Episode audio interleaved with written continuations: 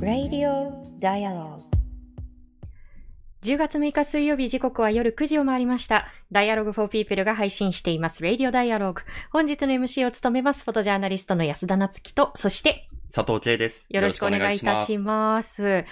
さあ、はい。新内閣となりました。そうですね。もう続々といろいろな情報が出てきてましてまああの、衆議院選挙に向けて顔を一新したぞということだと思うんですけれども、はい。まあ過去の疑惑がなくなるわけではないですし、すねまたいろんなそこの問題も出てきていて、ちょっとこれを話し始めるとこれだけで1時間、2時間いっちゃいそうな。形ですよね。どうでしょう皆さんの中であの、よくやっぱり新内閣ができると何々内閣っていうふうに名前つけたりしますけれどね、やっぱりあまりにもこう、後ろにいる力を持った人たちの姿がこう見え隠れするので、中には岸田内閣イコール安倍内閣なんていうね、声なんかもこう聞かれますけれども、ね、海外メディアの中では岸田大臣のことを、例えばミスター現状、まあ現状維持って言いたいんでしょうね。うんっていうふうにこう評する、えーようなメディアもありました。えー後ほどまた少しだけ新しい法務大臣の会見についても触れていきたいと思います。さあ、今夜のテーマは映画、クジラ人から見つめる命はい。ということで、えー写真家映画監督の石川凡さんの最新作、クジラ人なんですが、えー命をかけて森一本で巨大なクジラに挑む、まあ、インドネシアのラマレラ村という村の人々を追ったドキュメンタリーです。で、現在世界ではす自然環境の破壊だったりですとか、乱獲だったりですとか、まあ、自然のバランスだったり、まあ、食事上もですね、うん大きく変化をしているわけなんですけれども、あの、今回はこれまで60カ国以上、まあ、国地域様々ですね、あの、自然と人間の共生をテーマに活動を続けてきた写真家映画監督の石川凡さんと一緒に人々の生活価値観の多様性とこれからの社会のあり方について考えていきたいと思っています。もう私たちからしたらね、もう、まあ大先輩なわけなんですけれども、はい。もう、辺境の地といえば石川盆。石川盆といえば辺境の地っていうイメージですよね、我また々の中で。後ほどいろんな話が出てくるとは思うんですけれども、まさにあの、そういう本当に世界中で本当命と向き合ってきた方だなと思います。そしてあの、この番組、あの、時事的なもの、政治的なもの、あの、ここ最近続いてきましたけれどうんも、大事ですよ。はい。とそちら、それももちろんとても大切なものなんですけれども、例えばあの哲学的なことであったり、まあ、少し視野を広げて、人間の生きる環境、命について考えることというのも、そうした身近な問題を考えるための基礎となることだと思います。言うなれば両輪のようなものだなと思いますので、うんこうしたテーマも大切にお届けできたらなと思っています。はい。石川さんの登場9時10分頃となります。えメッセージはあのすでに皆さんにもコメントいただいていますが、この YouTube のチャット欄であったり、ハッシュタグ D4P、これ Twitter ですね。D4 の4は数字の4なので、ハッシュタグ D4P で Twitter でも皆さんのメッセージをお送りください。この後21時40分頃までお付き合いいただければと思います。さあ、まずは今日、今週ですね、のニュースの中から気になったものを2つ今日はピックアップしていきたいと思うんですが、え1つ目、えー先日私たちも記事を掲載したものと関連するんですが、公立小学校の教員の残業代訴訟についてです。あの、皆さん、給特法という法律があるのご存知でしょうか？これ、公立の学校の教員に適用されているんですけれども、この給特法によると、教員に対して命じることができる時間外労働というのは実は4つの項目だけになっています。うん実習、行事、運動会などがそうですね。はい。職員会議、それから非常災害などの緊急の措置、この4つの項目ですね。で、これに対して手当を支払わない。うん。その代わりに、え基本給の4%を教職調整額としてえ上乗せして支給しますよという、まあ、4%かってもううん。そこからして、あの、私は改革が必要だなというふうにも思っていたんですけれども、あの、つまりこれどういうことかというと、この4項目以外は、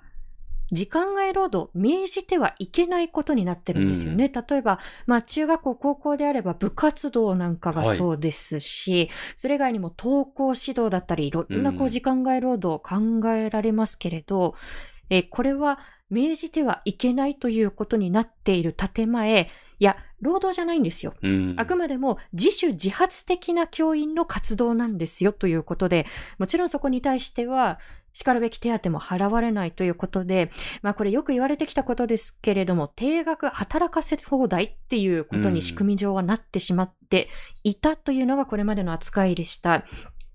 で、これに対して、えー、仮名を名乗ってらっしゃるんですけれども、田中正夫さんという38年間小学校で勤めてきた教員の方が、えー、県に対して242万円の未払い賃金の支払いを求めて提訴しました。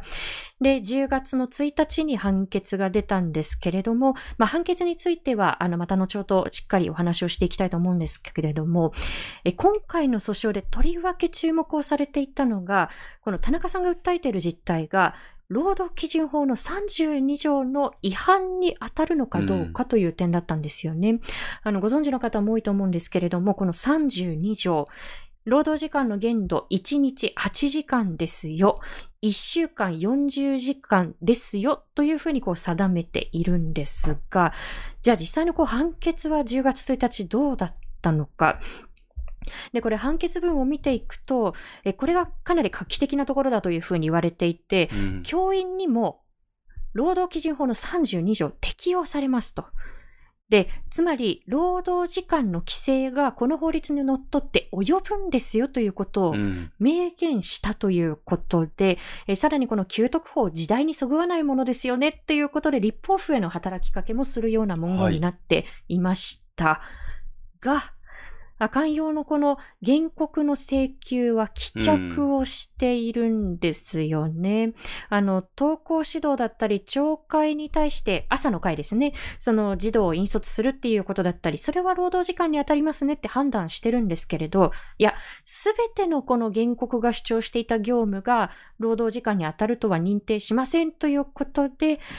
原告の請求が棄却されてしまったということになりました。これあの、一部でも認定をされているんであれば労働としてしっかり支払いを認めるべきだというふうに指揮者の方からも声がありましたけれども、うん、実際の田中正夫さんの声、会見の時の音声を聞いていただければと思います。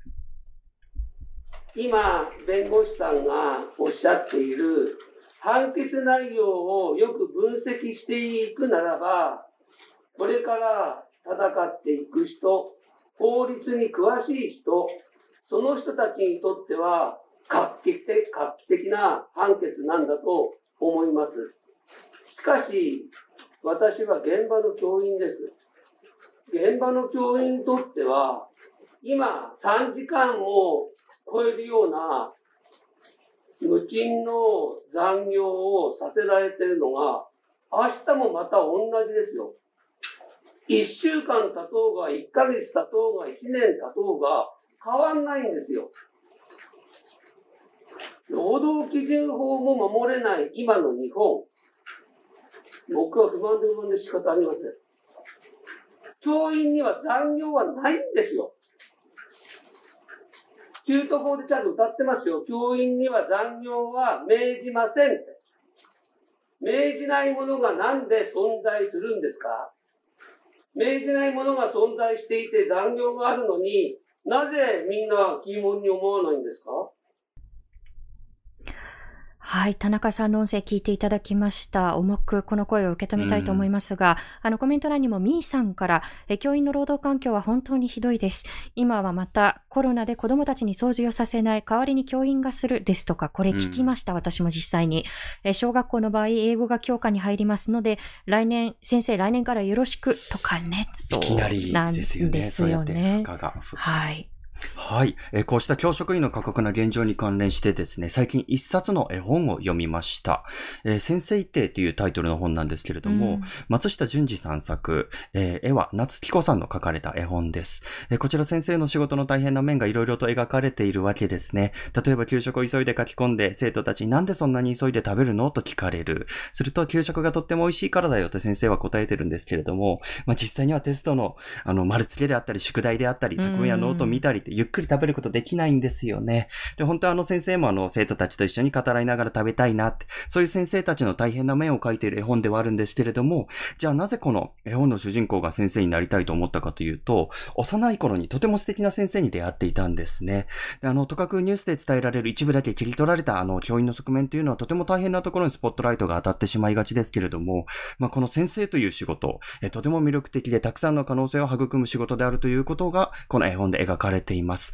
でもだからこそ、えー、これだけ大切な仕事だからこそ、この今回の裁判で提起されたように、その環境の改善であったり、周囲の理解というものが進んでいく必要性があるなと感じます。はい。あの、田中さんもですね、あの、自分は小学校の教員という仕事に非常にこう、やりがいを感じているんだということをおっしゃっていたんですよね。うん、生まれ変わっても自分の、あの、今の仕事に就きたいということをおっしゃっていたんですが、はい、子供のためだからってよく言いますよね。でも、子供のためということを本当に考えるんであれば、周りの身近にいる大人が守られなければいけないというふうに私は思っています。この子供のためだからという言葉が呪いの言葉になってはいけないということで、でね、であの、田中先生、これから控訴されるということで、これからの裁判の行方もしっかりとここでお伝えしていきたいと思います。うんはい、えー、それからもう一つ目のニュース、これも裁判に関連するものが続きます。3月6日に名古屋入管で亡くなられたウィシュマ・サンダマリさんの居室のビデオについてです。で、あの、2週間分、ウィシュマさんが最後に過ごしていた居室の監視カメラの映像が残っているということが分かっていたんですが、明らかにされていたんですが、えなかなかその遺族に対するその開示というのがなされなかったんですよね。はい、で、8月に入って入管側は、じゃあ2時間分だけ編集したものを、代理人の弁護士さんの同席は認めないけれども、遺族だけには見せますという開示の仕方をしました。あの、皆さん想像していただきたいんですね。自分の大切な人が苦しんで苦しんで亡くなっていく様子を、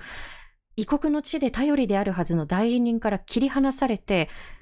その死の責任があるはずの入管側の職員に囲まれながら見るっていう状況、うん、非常にそれだけで過酷ですよね。で、あの、ウィシュマさんの妹さんで次女のワユミさん、えそのビデオの一部を見てから、狭い部屋に入ると、ウィシュマさんが助けを求める、担当さん、担当さんという声が頭の中で響いてくるようになってしまったということで、で、ちょっと精神的には限界でした。やむなく帰国をしました。えー、そして事態が動いたのが10月の1日です。あの、TBS の報道で、一点ビデオ開示へというタイトルで報道がなされたので、はい、あれ？入管心入れ替えた？あれ？なんで態度変えたの？っていう反応を私もこう受けたんですけれども、違います。入管が自主的に何かビデオを開示したのではなくて、裁判所の手続きである証拠保全のために、え弁護団が裁判官と共に確認した。えこの証拠保全って耳慣れない方多いかもしれないですけれども、これ国家賠償請求訴訟に先立って、例えば改ざんだったりとか、隠蔽だったりですとか、それを防ぐために裁判官と共にその証拠になるものを確認しましょうねっていう手続きで、うん、もう弁護団と押し問答して押し問答して長時間、ようやく映像を裁判官と共に確認に至ったということでした。えー、昨日、弁護団とウィシュマさんの妹で日本に残っている三女のポール・ニマさん会見に臨みました。その音声を一部聞いていただきたいんですが、えー、これから弁護団の一人である小前千恵弁護士がビデオの描写を一部、えー、語ってくださる音声を流します。ただ、非常に残酷な描写ですので、ちょっと苦しくなるなとか、あの自分には今ちょっとしんどいかもしれないという方は無理をすることなく、ご自身の心を守るということを優先されてください。それではここでお聞きください。の辺にこの辺に職員がおられてですね、えーまあ、スプーンであの彼女の口にですね、えー、もあの食べ物を持っていってでそれであの食べさせようとするわけです、え彼女のスプーンをですねここまで持ってこられればなんとか口を開けて、えものをですね口に含むんですけども吐いてしまうんですね。で吐いてしまうのはあの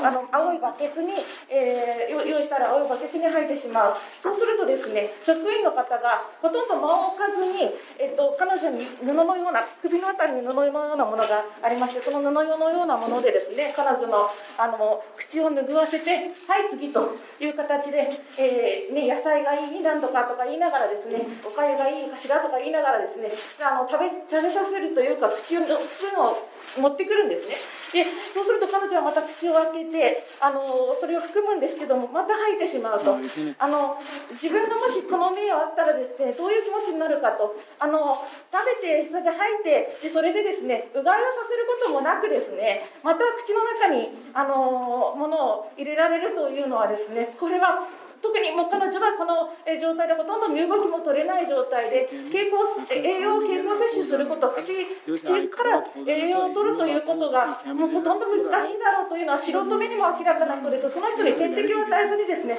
このやり方であのものを食べさせようとしているということ自体がですね極めて残酷だというふうに思いました。はい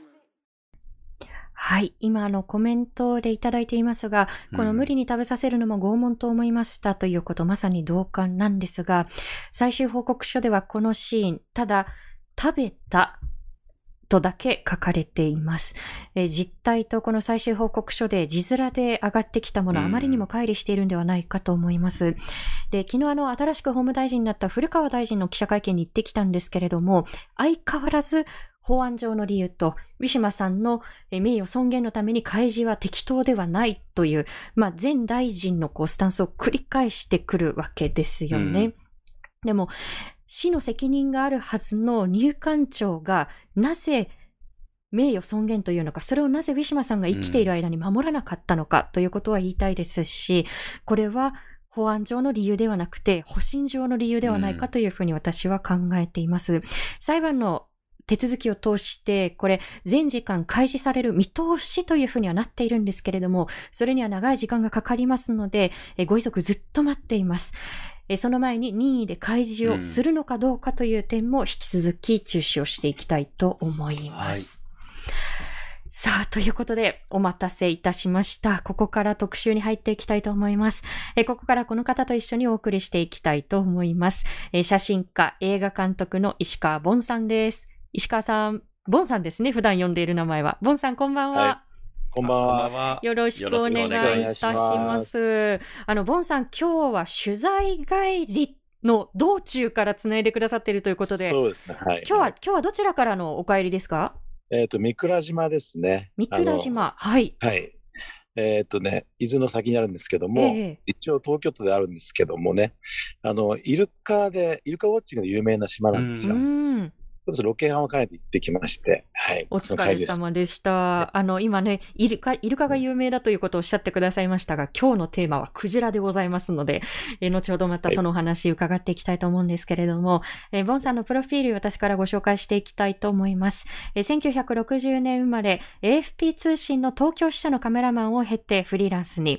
え写真家としてこれまで、冒頭でもお伝えしましたが、世界60カ国以上の国々で、大自然と人間の共生をテーマーマに撮影を重ねていらっしゃいます。え著書に伊勢神宮、遷宮とその秘儀、怪人、The Days After、東日本大震災の記憶、祈りの大地など、数々の写真集や本を出版。初監督作品、これは映画ですね。として初監督作品、世界で一番美しい村は1年にわたるロングランを達成しました。えー、こちらはネパール地震の後の震源に近い村の人々を描いています。そしてこのクジラ人の舞台になったのがインドネシア、ラマレラ村、ここには1991年から、30年前。そうですね、はい、足掛け30年通っていらっしゃったその集大成の映画が今回の映画ということなんですけれども、改めてこの映画クジラ人なんですが、あの、はい、監督のボンさんから改めてこの作品、どういう作品なのかということをご紹介いただけますでしょうか？えっ、と、あの、まあ、インドネシアのですね、バリ島から東に1500キロほど、えー、行ったところにある、はい。えー、沖縄ほどのですね、島があるんですね、面積が。そこで、あの、ラメラ村という村がありまして、うん、あの、作物がほとんど育たない村なんですけども、うん、唯一あの、クジラを取ることによってですね、村人が生きていけるっていう島で、はい、あの年間に約10頭のマッコウクジラですね。うん、えー、マッコウクジラっていうのはよく白芸でね、あのモデルになってる、はい、まあ、クジラなんですけども、えー、ハクジラ類では最大の、えー、全長15メートルもある大きなクジラなんですけども、うん、そのクジラにですね、えー、村人を食べさせるために、えー、森一本で飛びかかって、えー、信じられないような量をですね、えー、やるという、うん、そういう、あのー、まあ、クジラ漁を営んでいる村がありまして、そこにあの僕はずっとその、先ほどありましたけども、30年間にわたり取材を、はい、取材を重ねましてですね、えー、人間にとってあの、生きることはどういうことなのか、うん、そして食べるっていうことはどういうことなのか、うん、そして命の連鎖とね、うん、えー、その意味をですね、まあ、追求した映画っていうふうに言った方がいいのかな。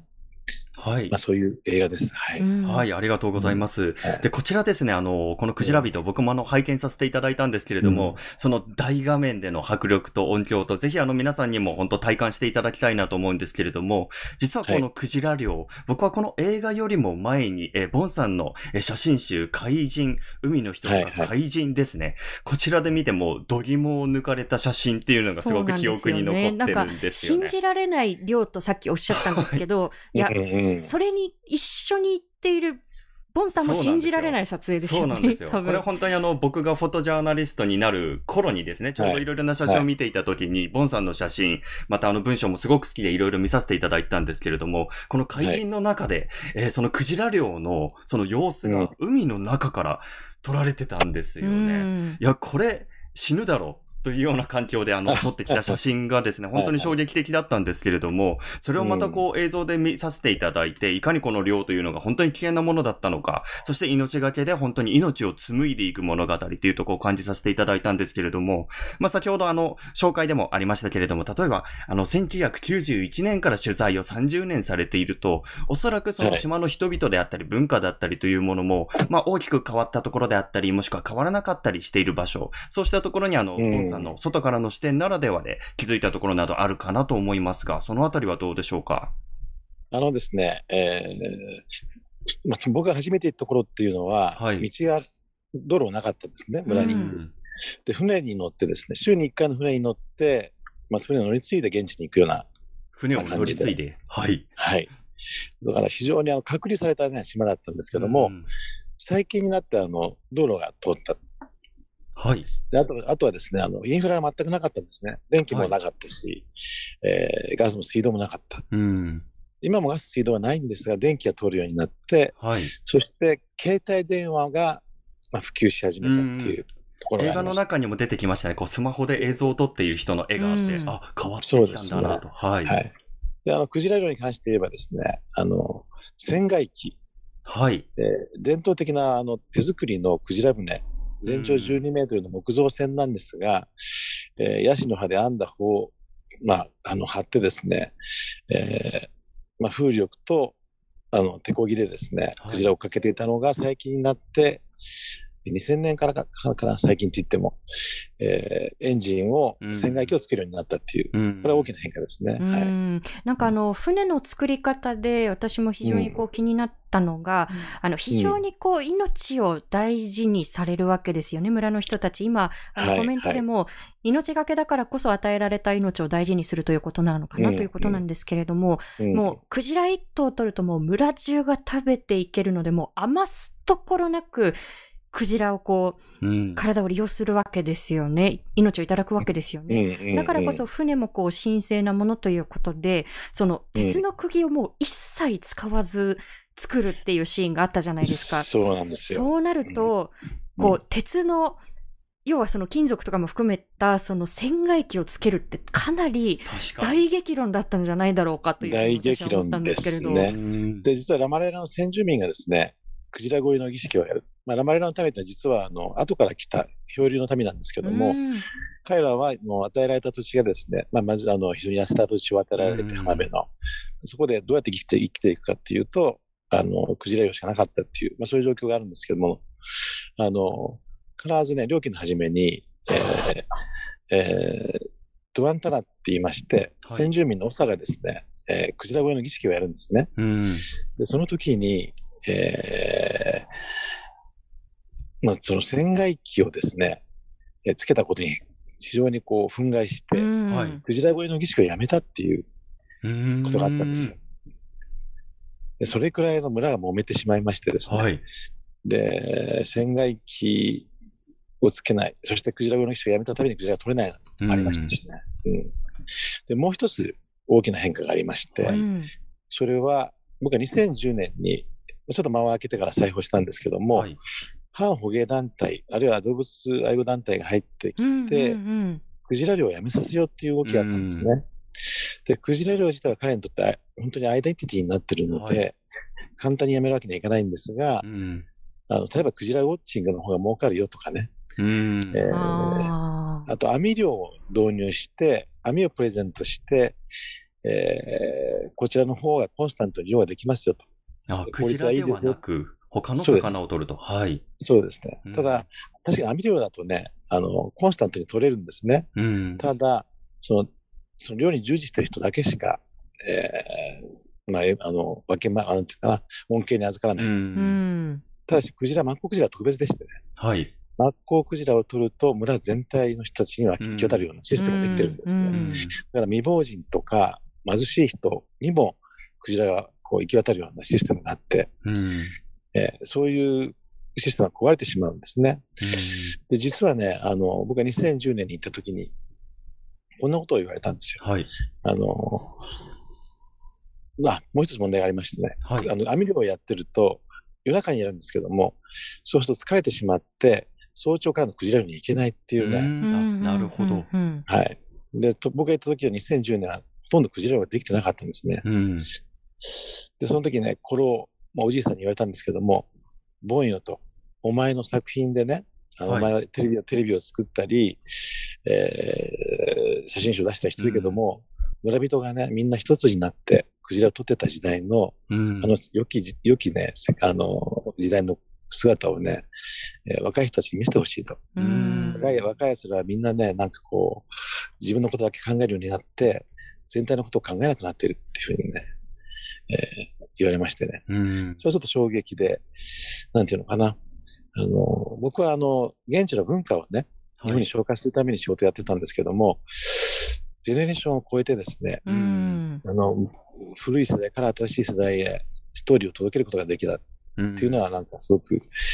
あの嬉しく思いました。そうですよね。なんかやっぱりそのクジラといえばその、うん、まあ乱獲と保護という観点では確かに考えるべき地域もあるんだとは思うんですね。ただ、これだけその祈りと人々のこう村中のこう生活と、で自然に対するやっぱりこう敬意、リスペクトとか一体になってきた村に、ほら、こっちのライフスタイルの方がこう正解ですよっていうふうに介入することが、果たしてあるべき姿なのかどうかっていうことはやはり考えてしまいますよね。これは深い問題でしてね、あの、ラマイラは本当にね、あの現地の人たちのアイデンティティと、はい、あの、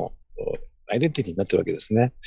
で、この映画の大きなテーマでもあるんですけども、あの、ラマイラのような一つの文化が、うん、あの、消えていく重要な文化、地域文化が消えていくってことはですね、例えば生物多様性っていうことを言いますけども、はい、文化の、文化の多様性ってあるわけですよね。うん、こういうグローバリズムの中で、うん、えー、一つの文化が、まあ、抹殺されていくようなことがあったとしたら、うん、それは何かあの、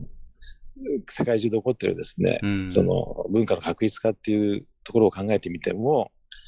えー、そう象徴的なケースになるんじゃないかと僕は思ってるんですけどね。やっぱり文化の多様性があってこそ、こう、えー、まあ文化彩りがあってですね、あの、豊かな文化、生活につながる、つながるわけですからね。はい。今、の、コメントでも、命をつなぐための漁は乱獲はしない、うん、富を得るための漁では乱獲が起きるというコメントがありましたね。うん、いや、まさにそうですよね、はい、こう、必要以上に求めているわけではないですからね。うん、であの、世界の他の地域で起きた、例えば、あの、自然破壊であったり、環境の、環境に悪影響を与えるような出来事が、本当に脆弱な人々の生活に文化に、そうした歪みが回っていくという、そうした現状も映画を見ながら感じました。はい、そしてですね、あの、今回のこのクジラ人、ぜひ皆さんにあの映画館で見ていただきたいんですけれども、え前作の世界で一番美しい村、こちらもですね、また本当に同じようなテーマ、深いところでは通底するテーマがあるなということを感じさせていただけるような作品だったんですけれども、えこちら2015年のネパール地震の被災地を追ったドキュメンタリーです。うん、そう、あの、直後からね、ボンさん現地に入って、そうなんですよ。最初カトマンズにね、入ったと思ったら、あれ、ボンさん、ボンさん、どこまで行くのかなっていうふうに、どんどんこう、奥地に行かれていや、これ、覚えてるんですよ。僕も、あの、東日本大震災以降、自然災害って大きなテーマではあったので、ネパールでこの地震が起きた後、うん、すぐ僕も飛ぼうと思って準備してたら、ボン、ボンさんに連絡取ったら、ボンさんがもうバンコクにいたんですね。今から乗り継ぎだとかって言ってて、あ、ボンさんがもう行くんだったら、じゃあそこはボンさんにお任せしようって思ったのをすごく覚えています。ただそこから、ボンさんがですね、あの、それまでは写真家として写真を撮っていた中で、徐々にその写真のファインダーのこちら側と向こう側ではない関わりというのを SNS などで発信していく中で、まあ、映像というものを始められていくわけですよね。あのそうしたこの伝える手段としての、例えばこう写真と映像みたいなものっていうのは、ボンさんの中ではどのような違いを感じられてますか？これね、あの、非常に難しい問題で、はい、実は最初はですね、あの、まあ、カトマンズから、えー、震源地のえー、ラプラック村っていうところにね、はい、僕僕は一人単独行って行ったわけですよ。というのは、当時マスメディアっていうのはやっぱりカトマンズ離れられなかった。それはその情報を常に発信していかなければいけないっていうことでね。で僕はフリーだったんで違うアプローチができたんですけども、まあ、震源地、山の中にどんどんどん入っていって、震源地の村に行った時に、ある少年と出会いましてね、その全滅した震源地の村で、あの、まあ、彼と仲良くなって、いろいろ案内してもらったんですけども、うん、別れ際にやっぱすごい寂しそうにしててね、なんとかこの村を救いたいっていう気持ち、うん、まあ、誰でも起きると思うんですけども、でまあ、そういう約束をして帰ったわけですよ。で、それからね、あの、写真を通して報告会をやったりとか、雑誌に発表したりとか、いろいろやったんですけども、まあ、どう考えてもこの活動が直接的にその村を助けることにならないっていうことに気がつきましたね。うん、写真ってのは非常にパーソナルなまあ、なんていうのかな、自分に向き合うようなですね、えー、メディアだと思うんですけども、はい、まずに訴えかけるのには、映画の方がいいんではないかと思いました。で、まあ、あまりあの話すと長くなるんですけども、僕は一番最初にですね、えー、あの、昔将棋をやってたんですけどもね。はい、そうですよね。あの、奨励会に入って、これを話し出すと長くなりそうですけれども。まあ、あの、はいまあ、走りますけども、えー、奨励会に入って将棋の修行をしてた時に、えー、実は映画を、映画映画を作りたいという、うん、気持ちがですね、えー、2011年、2001年、うちの旅っていう、えー、スタンリー・キューブリックの映画を見て、えー、強烈に思いまして、始めたわけですけども、はい、最初にね、いろんなことを経験したいと思いまして、写真に入っていったわけです。うん、ところが写真が面白くて、えー、面白くて、えー、ずっと写真の世界にのめり込んで、いつの間にか映画を撮るってことを忘れたんですけども、はい、その、その少年になった時にね、あの、あ、ついにそういう時が来たのかっていうふうに思いまして、うん、えー、最初映画を撮り始めたっていうね、経緯があるんですけども、はい、映画を通して、マスに訴えかけることによって、寄付金を集めてその村を救いたいっていうふうに思ったんです。うん、で、これが、あの、クラウドファンディングとかいろんな、まあ今、ツールがありますけども、そういったものを駆使して、SNS で常にそのリアルタイムに発信をしながら映画を作っていったことによって、多くの方のですね、えー、賛同を得て、実際にその映画が始まってからですね、えー、村の支援に大いに役立ってですね、実は現在もその学業支援なんかで、えー、村人の支援を続けられているという状況があるんですね。うん、だから僕の中でやっぱり、写真は個人の例えば、写真は個人として向き合うもの。はい。映画は、えー、マスクに訴えかけられるもの。わ、うん、かりやすくね。はい。えー、言うとそうなんですけども。はい。もちろん写真のね、はい、良さがありますけども、はい。はい、ありがとうございます。そして、あの、そうした、こう、届ける手段としての性質という違いはありつつも、うん、やはり、あの、根本的な、根源的なテーマに、あの、ボンさんの作品にはですね、常にあの、祈りであったり、まあ、死生観であったり、うん、本当にこう、はい、大自然と人間との共生というものが通底しているなということを感じるんですけれども、うん、まあ、様々な現場に訪れて、そして様々な表現を通して関わってきたボンさん、えー、この時代を巡る中でですね、ボンさん自身の死生観などというのはどのようなな変化があったりしたのでしょうか？そうです。一番初めはね、あの、アフガニスタン、紛争の取材に来たんですよね。はい、それは23歳だから1983年なんですけども、うん、その時にね、あの、ずっと地雷原をね、あの歩いていくんですが、僕の前にね、少年が立って、地雷よけになってくることがあったんですね。なんと。それは、えそれはすごい衝撃的で、で、実際にその、バタバタ人が死んでる現場なので、地雷原の前を行くと非常に現実的にリアルな死に直面するわけですよね。その時に彼らのことを知るには、あの、もう彼らの信仰を知らないとね、はい。わからないだろうってことに行き着きましてね、イスラム教を勉強しようと思ったんですけども、イスラム教を勉強するにはね、日本の、それその物差しになる日本の宗教についてちゃんと勉強しなきゃいけないということに気がつきました。はい、そこから一回日本に立ち返ってですね、うん、えー、日本の一世神宮の、まあ、仏教伝来以前の神道の勉強から始めたっていうのがね、はい。えー、そのスタートなんですけども、うん。うん。まあ、そうした中でですね、クジラ人の話戻りますけども、はい、あの、こんなあの、話があるんですね。えー、名前っていう村なんですが、あの、名前には名前の時間があると。はい。で、それは、例えば、潮の満ち引きだったり、えー、月の満ち欠けだったりね。うん、あの時間が円のように回回ってると。うん、うんまあ、循環してるというふうに彼は考えてて、そんな時にこうミラビットが飢えると、神様が海の向こうからクジラを届けてくれるっていうね、そんな考え方があるんですね。はい。何かその、その円の循環の中に僕はね、あの、ラマリア村にいるとね、うん、いるような気がしてくるんですよ。はい。で、30年関わっていると、あの、子供たちはね、あの、例えば、僕は名前ボンって言うんですけども、はい、あの、飴のことボンボンって言うんです、向こうで。飴ですか？舐める飴。はい。舐める飴。はい。で、ボン、ボン、ボンボンボンボンって言ってた子供たちが、いつの間にかね、あの、大きくなってタバコくれとか言い出すんだけど、そんなふう、あの、そんなこう、いろんな世代を超えてこう、付き合いがあるんですが、はい、亡くなっていく方、亡くなっていく方もたくさんいるわけですよ。うそうですね。映画の中でも一つ大きな流れが描かれてました。はい。で、生まれてくる子供たちもいて、また大きくなっていくし。で、その名前の中にね、そういうのを見ていると、本当に命が循環してる感じがしてね。で、名前だって本当に自給自足の世界で、はい。えー、海であの塩をですね、海水から塩を作って、山の水を飲んで、うん、で海の幸を山の民と交換してですね、えー、まあ、全てのものがその自然の恩恵によって賄われるっていうところで、はい、で、象徴的なのはバリ島に出稼ぎに行ったあの主人公の少年のお父さんとお母さんが、はい、なんかのお金に追われる生活が嫌だって言って、うん、えー、村に帰ってきたっていうストーリーが出てくるんですけども、はい、えー、なんかね、その気持ちがすごくわかる気がする。そしてその命の循環の中に身を置くことの心地よさっていうのかな。あの、大自然の中に身を置くことの心地よさ。そういうものを見るとね、なんかね、この生き死にっていうことが、えー、そんなにその、深刻に考えなくてもいいんじゃないかって気がしてくるんですよね。うん、むしろ大自然に身を任せて、その中で命がこう、命の連鎖に身を任せるっていうのかな。うん。うん生きて死ぬってことは当たり前のことだよね。うん。その中に身をあの自然に身を置くことによって気持ちも楽になるし、人間らしく生きるんじゃないかって気が最近してますね。そうですね。やっぱりその、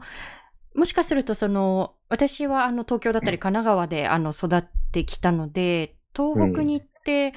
海とか山とかが近い、あの、暮らしに触れて初めて気づいたことにもしかすると重なるかもしれないですけれど、やっぱり命をいただく、あの、やっぱりいただきますっていう言葉のこう、重みとか意味っていうのが、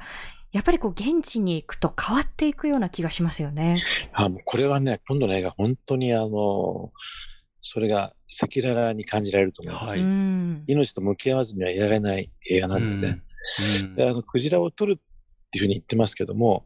あのー、別の映画ですと、クジラと生きるって言い方もしてるんですね。それはどういうことかっていうと、この映画ではね、あの、クジラを撮る人たちだけではなくて、実は、あの、海の中のね、クジラの話っていうのも、クジラの視点っていうのも、あの、しっかりと捉えている映画なので、はい、その両方を見てね、感じてほしい。そうですね。あの、クジラの感情を感じるシーンが僕もありました。あの、詳しくはちょっと映画を見ていただきたいんですけれども。そうなんですよね。クジラの目、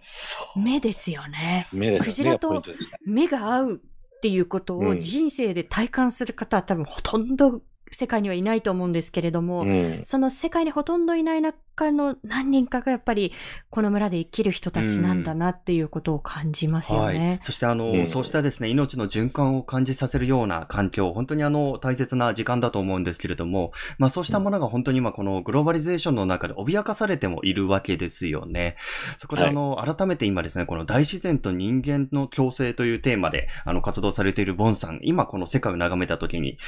どのような問題に、もしくは次のテーマとしてこういうものを考えたいとか、そのようなものは持ってらっしゃるのでしょうか？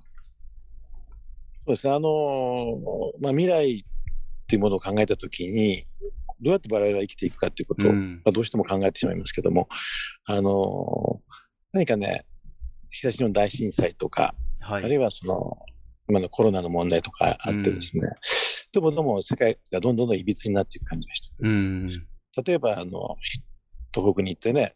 あの、大きな堤防を見たときに海が見えなくなって、うん、これが本当に人間らしい暮らしなのか。うん、で今、人と会わないようにして、ズーム、まあ今、ズームやってますけども、はい、あの、そういった、なんていうんですか、非人間的なところにどんどんどん行ってしまうような生き方、うん、本当正しいの。僕はね、COVID-19、うん、コロナになってから思うのは、あの、逆説的にね、いかに人間と人間が触れ合ってた時代が素晴らしかったってことを思うんですよね。うん、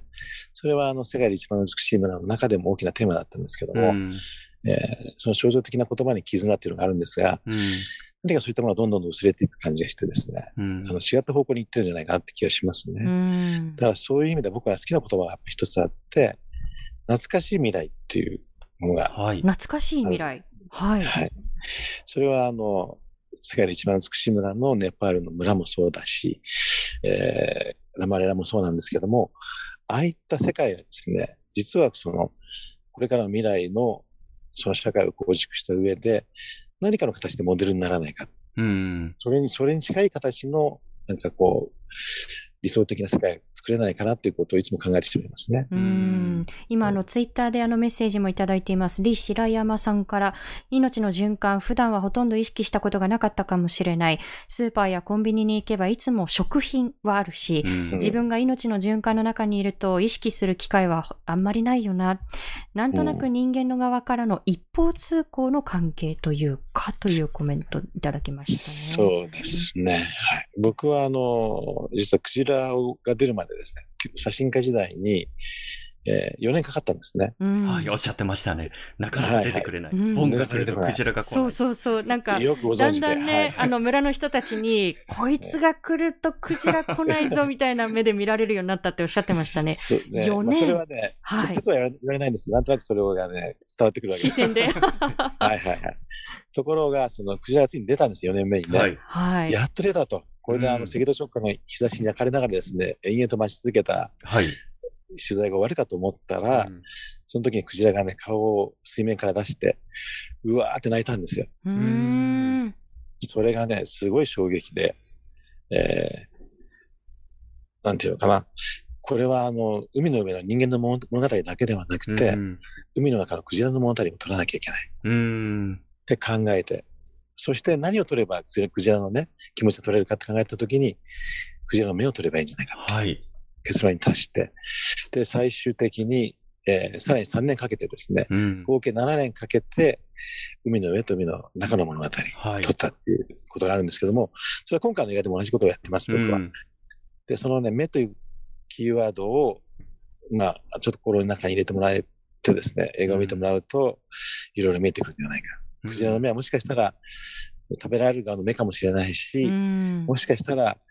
神様の目かもしれない。はい。そういったふうに、ね、見てもらえると、この映画の、あの、もうより楽しめるんじゃないかっていう考えています。はい。ぜひ、あの、皆さんにもですね、大画面で見ていただきたいなと思うんですけれども、あっという間にちょっとこう、時間が過ぎ去ってしまいましたが、最後にですね、はい、これからクジラ人をご覧になる方々に向けてメッセージをお願いいたします。はい。はい、まずね、これ絶対に映画館に見てほしい。うん。で、映画館で見見て感じられるように作ってます。で、うん、あの、あるあの映画監修が言ってたんですけど、これクリストファー・ノーランが100億かけて作った映画みたいだっていうふうにね、言ってくれてて、そのくらいあの、信じられないような迫力と、あの、カメラアングルとか臨場感とか、あの、あります。でそれを感じてくれた上で、いかにそのクジラ取りが過酷な状況の中で、えー、漁をやってるかってことが分かった後に、この、その背景にある文化とか信仰とか、そういったものをですね、あの、改めて見てみると、違ったふうに感じられると思うんですね。うん、うん、その上で、あの、単なる捕鯨論争とかそういうところではなくてですね、うん、さらにその深いところの生きることはどういうことなのか、物を食うってこと、えー、生き物が生き物を殺して食べるってことはどういうことなのかっていうものを、あの、直接こう、見つめてもらってですね、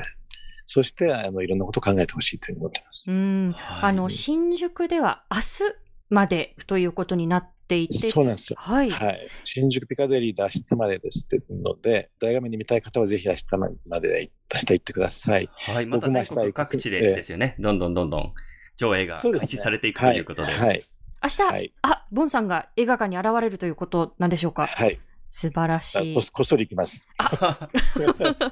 っそりこっそり大々的に行きますということで、あの、気になる方、はい、あるいはその自分のあの、住んでいる地域の近くで上映情報、どこかなという方は、クジラ人の公式のページ、ぜひご覧になってみてください。あの、順次、えー、上映情報が更新されるかと思います。ということで、あの、まだまだ、えー、辺境の地といえば、ボンさんということもありますけれども、はい、今後のあのね、そうですね、うん、あの、はい、繰り出される映画も楽しみにしたいと思いますので、今日はあの、まだあの、取材先からの自宅までの道中ですもんね、ボンさん。はい。すみません。では、あの、ごご自宅までお気をつけて。はい、お気をつけてお帰りください。はい。今回、はい、ありがとうございました。どうもどうも、失礼いたします。